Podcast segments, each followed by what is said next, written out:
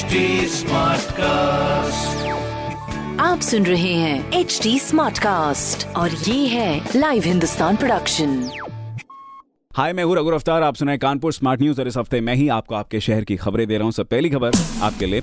करीब छह साल बाद अब शुरू हो सकता है बहादुरपुर कंडेशी धर पर स्थित यमुना नदी पुल। दूसरी खबर, कानपुर सेंट्रल स्टेशन से गुजरने वाली झांसी कोलकाता एक्सप्रेस अब गोविंदपुरी स्टेशन से होकर गुजरेगी।